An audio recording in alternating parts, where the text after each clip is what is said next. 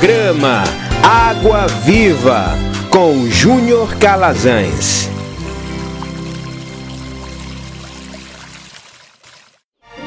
Momento de reflexão na Palavra de Deus. Shalom a todos, paz e graça. Estou muito feliz mais uma vez por estarmos juntos, podendo refletir, analisar, estudar a Palavra de Deus. E neste momento eu convido você a máxima atenção, porque nós precisamos de fato compreender um assunto que muitas vezes ele tem adentrado no nosso meio de forma muito sorrateira, muito sutil. E pelo fato de estarmos envolvidos com várias outras situações, entretidos com vários tipos de situações dentro da organização religiosa, nós não percebemos, não damos a devida importância ao que acontece. Por esses dias eu recebi um texto que tinha como título "O que é evangelizar?", né? E dizia o seguinte: evangelizar diz respeito aos evangelhos. Evangelizar é anunciar e publicar a mensagem dos evangelhos. Ora, a mensagem dos evangelhos consiste nisto: o anúncio de Jesus Cristo, o objeto dos evangelhos. Os evangelistas quiseram anunciar e explicar Jesus. Por sua vez, Jesus foi também o evangelizador. Ele também veio da parte do Pai, como Filho do Pai, que participa de todos os segredos do Pai, para anunciar a mensagem de libertação. Evangelizar consiste, assim, em 3 graus. Primeiro, evangelizar é anunciar os evangelhos. Segundo, os evangelhos anunciam Jesus Cristo. E terceiro, Jesus Cristo anuncia o advento do reino do Pai, que é a vida e liberdade para as criaturas humanas. Frente a todos os falsos pastores, Jesus se oferece como o verdadeiro guia. O guia que ensina o verdadeiro caminho ao povo de Deus. O seu evangelho, além de ser controvérsia, é denúncia. Será também proposta do verdadeiro caminho para o verdadeiro povo de Deus. Evangelizar é ensinar o caminho da vida, o caminho da fidelidade à vocação do povo de Deus.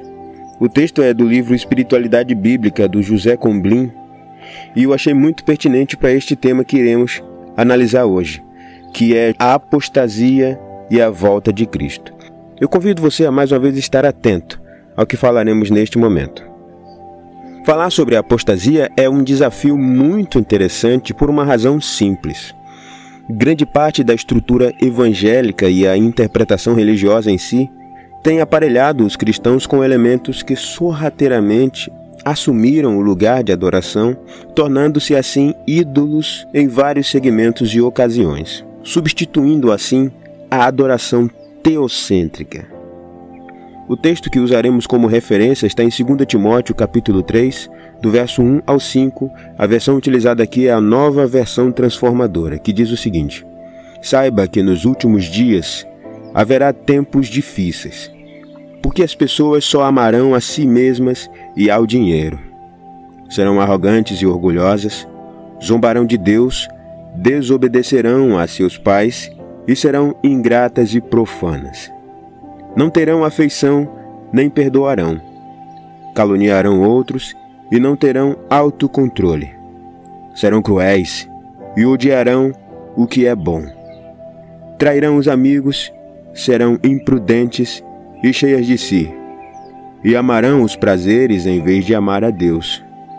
Serão religiosas apenas na aparência, mas rejeitarão o poder capaz de lhe dar a verdadeira devoção. Fique longe de gente assim." Quando eu trago um texto, eu sempre gosto de trazer inicialmente o momento histórico daquele texto, né? Então, Paulo escreve sua segunda carta a Timóteo, que era o seu antigo colaborador e amigo, na pregação da Boa Nova. A carta expressa um sentimento íntimo, por ser uma carta muito pessoal, e Paulo reforça deixando seu amigo Timóteo mais tranquilo, afirmando que tudo isso acabará um dia. Paulo trata nesta carta da fidelidade de Deus e de acontecimentos futuros, quando as pessoas abandonarão a verdade e se submeterão às falsas doutrinas ou falsos ensinos. A carta centraliza a onipotência de Deus, que é soberano sobre todas as coisas. Paulo descreve sua luta pela verdade e a certeza de que receberá no final a recompensa da parte de Deus. Bom, agora que estamos inseridos no contexto da carta escrita por Paulo ao seu amigo e companheiro Timóteo e compreendendo a constante aflição de Paulo na pregação do Evangelho, vamos a uma pergunta. O que é apostasia? Você já parou para pensar sobre o que é apostasia? Eu busquei uma definição no Concise Bible Dictionary que diz o seguinte: apostasia é o abandono da verdade. E sempre que alguém se desvia da verdade, pode ser considerado um apóstata. A palavra se origina do grego apostasia e tem o significado primário de uma revolta política, porém, nas escrituras sagradas, ela se interpreta como o abandono ou deserção da fé de uma forma consciente. A palavra apostasia, só para você se localizar, ela não é encontrada no Antigo Testamento hebraico, mas a partir da Septuaginta, que é o termo usado para os 72 anciãos que tiveram o objetivo de traduzirem a Torá dos judeus para o idioma grego em 250 a.C., surge o termo no Antigo Testamento na versão grego para demonstrar o estado de rebelião do povo contra Deus, abandono dos seus mandamentos e a profanação do sagrado. Essas referências nós encontramos em Josué 22:22, Deuteronômio 13:13, Sofonias 1, de 4 a 6 e 2 Crônicas 29:19. No texto que lemos inicialmente, notamos algumas qualidades ou características humanas relacionadas por Paulo e que devem ser observadas por nós. Quais são essas características ou qualidades?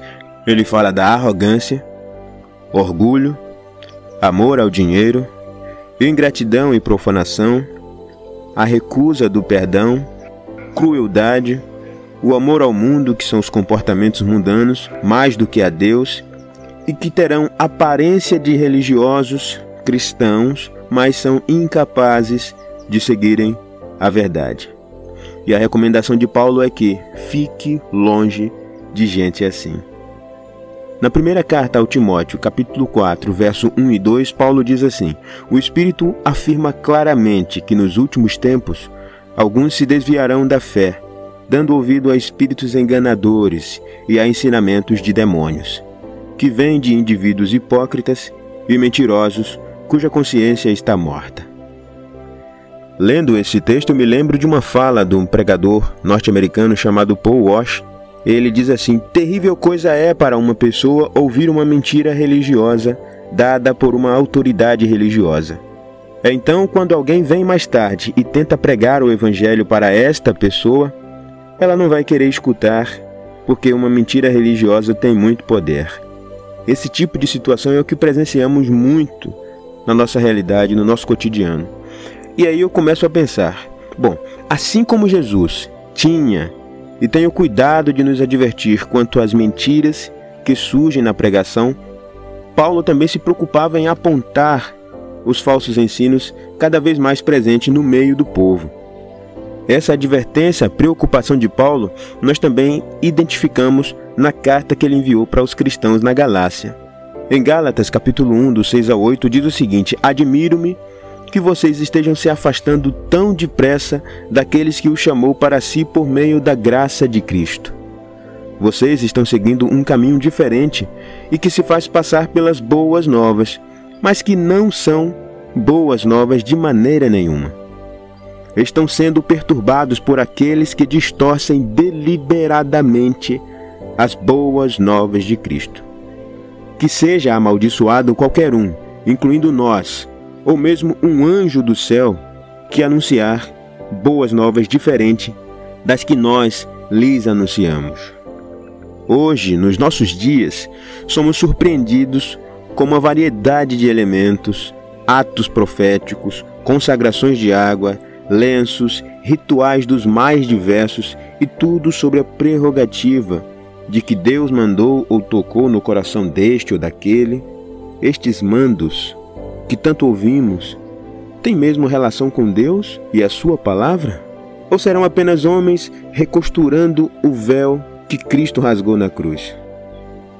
Meus irmãos, eu noto que a preocupação de Paulo demanda sobre nós um alerta, e que na grande maioria das vezes desconsideramos e fazemos de conta de que nada disso nos afeta. Mas quando olhamos de forma mais atenta às Escrituras, notamos que a apostasia se origina dentro dos indivíduos a partir da semente que se aceita plantar no coração. Não se trata de algo imposto com o uso da força, mas com argumentos persuasivos que recorrem às sujeições voluntárias a seus ensinos. No livro de 2 Pedro, verso 2, de 1 a 3, lemos o seguinte: contudo, assim como surgiram falsos profetas entre o povo de Israel, também surgirão falsos mestres entre vocês. Eles ensinarão astutamente heresias destrutivas e até negarão o mestre que os resgatou, trazendo sobre si mesmo destruição repentina. Muitos seguirão a imoralidade vergonhosa desses mestres, e por causa deles o caminho da verdade será difamado. Em sua ganância, inventarão mentiras astutas para explorar vocês, mas eles já foram condenados há muito tempo, e sua destruição não tardará. Olha como a Bíblia está recheada de recomendações para nós. Mas porque nós teimamos a seguir muitas vezes doutrinas que não estão recomendadas nas Escrituras? Nesta carta escrita pelo apóstolo Pedro aos cristãos, esta carta é chamada de Carta Universal de Pedro, ele segue abordando este assunto que é tão recorrente no meio do povo de Deus, que são os falsos mestres. Ele segue advertindo sobre a forma como os pregadores da falsa mensagem surgem e vão tomando a igreja. Esses homens realizam milagres, prodígios e maravilhas que muitas vezes até fascinam as pessoas. E quando lemos Mateus 24, versículo 4, 5, 11 e 24, nós vemos o seguinte, Jesus respondeu: não deixem que ninguém os engane, pois muitos virão em meu nome dizendo, eu sou o Cristo, e enganarão a muitos. Falsos profetas surgirão em grande número e enganarão a muitos, pois falsos cristos e falsos profetas surgirão e realizarão grandes sinais e maravilhas a fim de enganar, se possível, até os escolhidos. Nós, enquanto cristãos, temos um péssimo hábito de apoiarmos a nossa fé a partir da pregação de um ou de outro. Não despertamos em nós o devido cuidado de examinar as Escrituras, como os cristãos bereanos faziam. Quando ouvimos e estudamos as questões bíblicas com honestidade, ou seja, guiados pelo Espírito Santo, notamos algo totalmente construtivo e que confronta a nossa natureza imediatamente. Entretanto, quando nos deparamos com mestres corrompidos e distantes de Deus, que nos oferece apoio para nossos pecados, aí estamos sendo levados pela imaturidade por qualquer vento de doutrina, como se aquela doutrina fosse bíblica. Jesus, em suas explicações, segue advertindo o povo sobre a importância de considerarem a volta iminente do Filho de Deus. Olha que episódio ele compara esse evento. Mateus 24, 37 e 39, ele diz: quando o Filho do Homem voltar, será como no tempo de Noé. Nos dias antes do dilúvio, o povo seguia suas rotinas de banquetes, festas e casamentos até o dia em que Noé entrou na arca. Não perceberam o que estava para acontecer até que veio o dilúvio e levou a todos. Assim será a vinda do Filho do Homem. Quando Jesus refaz a trajetória convidando as pessoas a refletirem sobre os dias de Noé, ele aponta elementos de dispersão entre o povo, e principalmente elementos que demonstram que as pessoas não criam na volta de Cristo, e com isso estavam voltados unicamente para as suas questões pessoais, particulares, e que apenas importavam a eles. O convite de Jesus hoje ecoa no tempo de forma transcendente, e na mesma proporção o povo reproduz o comportamento dos dias de Noé.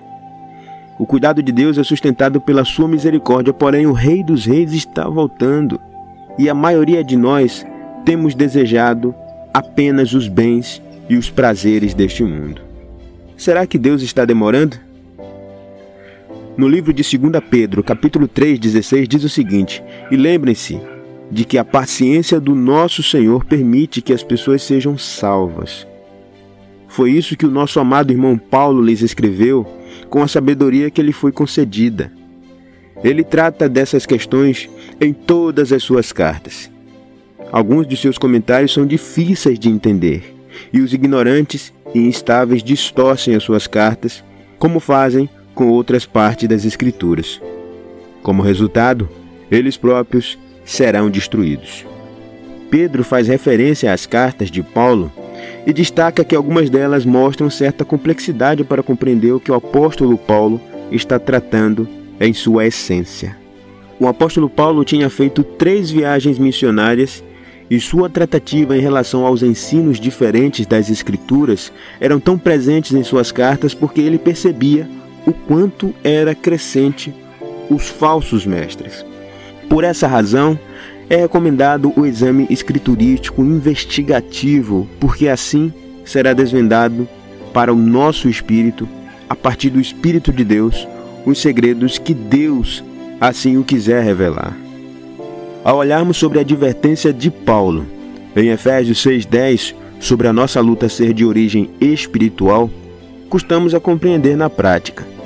Escutamos frequentemente que o diabo veio para matar, roubar e destruir, sob a justificativa de que o diabo quer destruir famílias, finanças, saúde e outras coisas mais. Porém, o texto de João 10:10 nos fala que o ladrão, tendo como referência o pastor assalariado, é quem rouba familiares, finanças, saúde.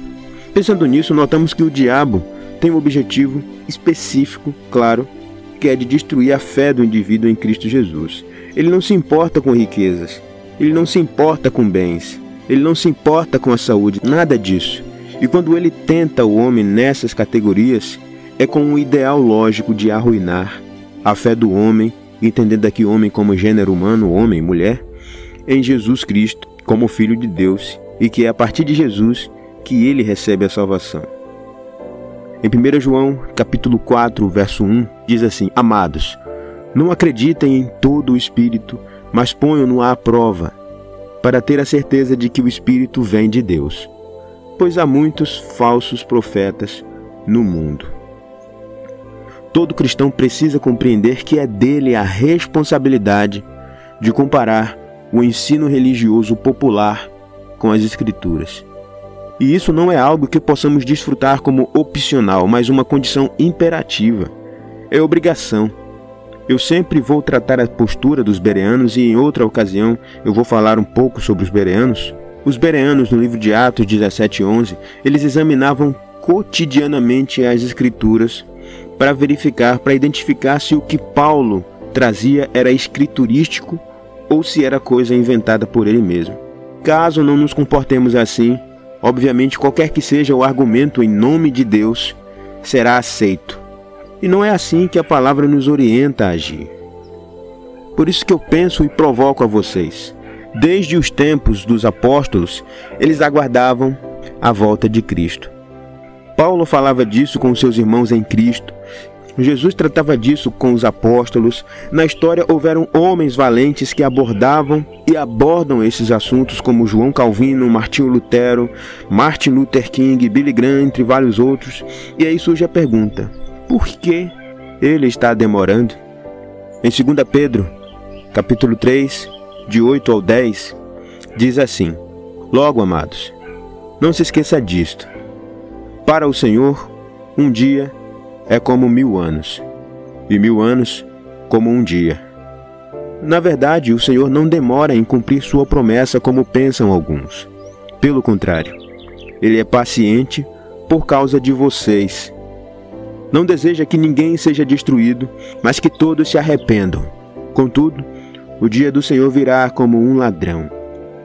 Os céus desaparecerão com terrível estrondo, e até os elementos serão consumidos pelo fogo. E a terra e tudo o que nela há serão expostos. Qual a relação da apostasia com a volta de Cristo. A apostasia sugere o esfriamento da fé, a qual ninguém agrada a Deus sem ela. Vemos isso em Hebreus 11:6.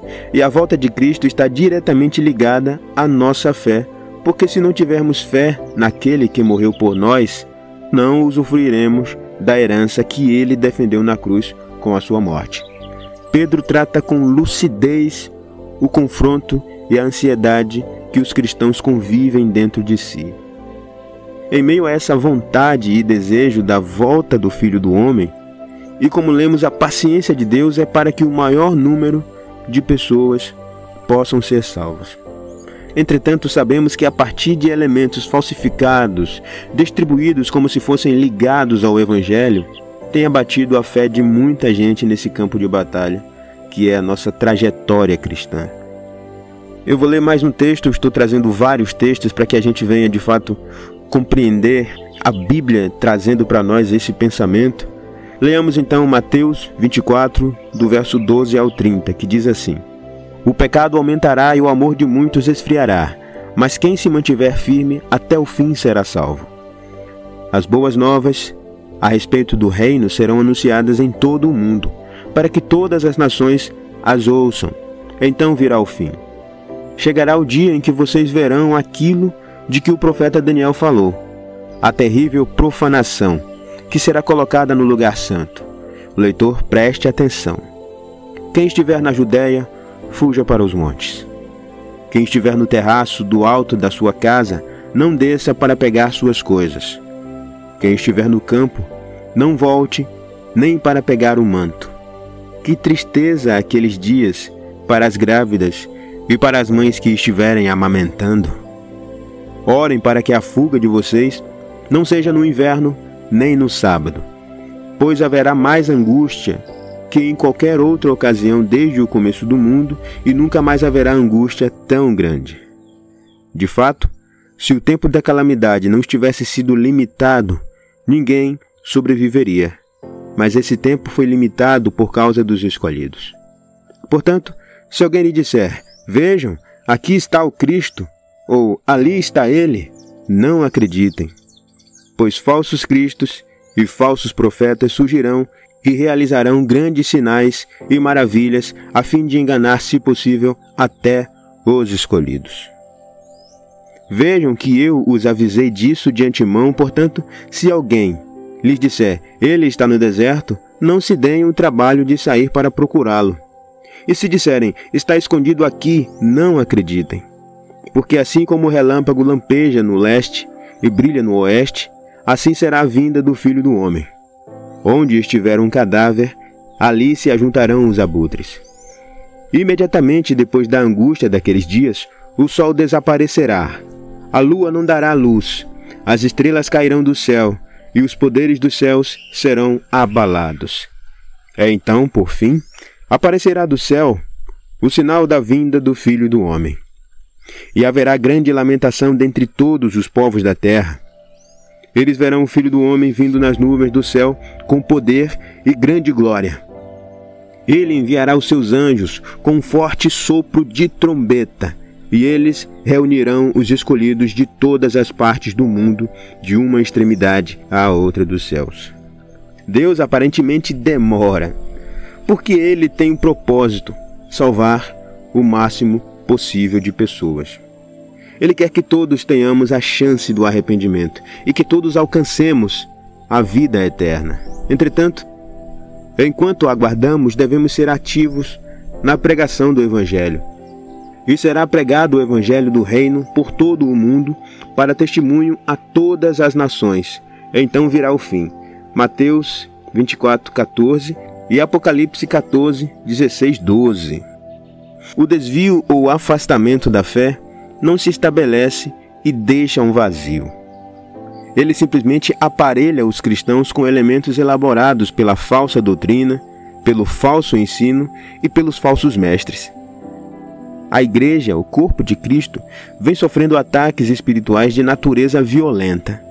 E esses confrontos começam a pôr em xeque as verdades existentes na palavra. E como eles são substituídos? São substituídos pelas fábulas elaboradas através de ensinos enganosos. A volta de Cristo é apontada com sinais como este. Os sinais da vinda de Cristo estão se cumprindo. Um grande sinal que indica a proximidade da volta de Cristo é a pregação do Evangelho em todo o mundo. E uma coisa nós precisamos estar atentos. Dois evangelhos estão sendo pregados. O verdadeiro e o falso. O santo e o profano. Paulo já anunciava isto. E o que devemos fazer para discernir isso? Devemos examinar as Escrituras. E devemos provar se a doutrina ensinada está de acordo com a palavra de Deus. Apenas assim, no dia em que a trombeta soar, ouviremos nitidamente o nosso nome ser anunciado, o nosso nome ser chamado. E Maranata, ora vem, Senhor Jesus. Eu convido você a orar neste momento. Pai, te damos graça por este momento que nós refletimos as tuas escrituras, Senhor. Deus amado, eu reconheço que eu sou o pior de todos os pecadores, porque olhando para mim eu não vejo condição alguma de ser salvo. Mas a tua graça maravilhosa me deu essa oportunidade, me deu essa condição, me deu de presente a salvação, Pai. Muito obrigado. Muito obrigado por este momento de reflexão na Tua Palavra. Muito obrigado porque o Senhor, meu Pai, trouxe para nós o Teu entendimento.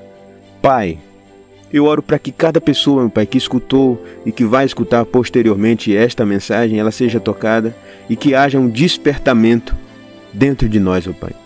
E que venhamos discernir o verdadeiro do falso evangelho e escolhamos seguir o verdadeiro evangelho. Obrigado, Pai. Obrigado, Filho. Obrigado, Espírito de Deus. Amém e graças a Deus.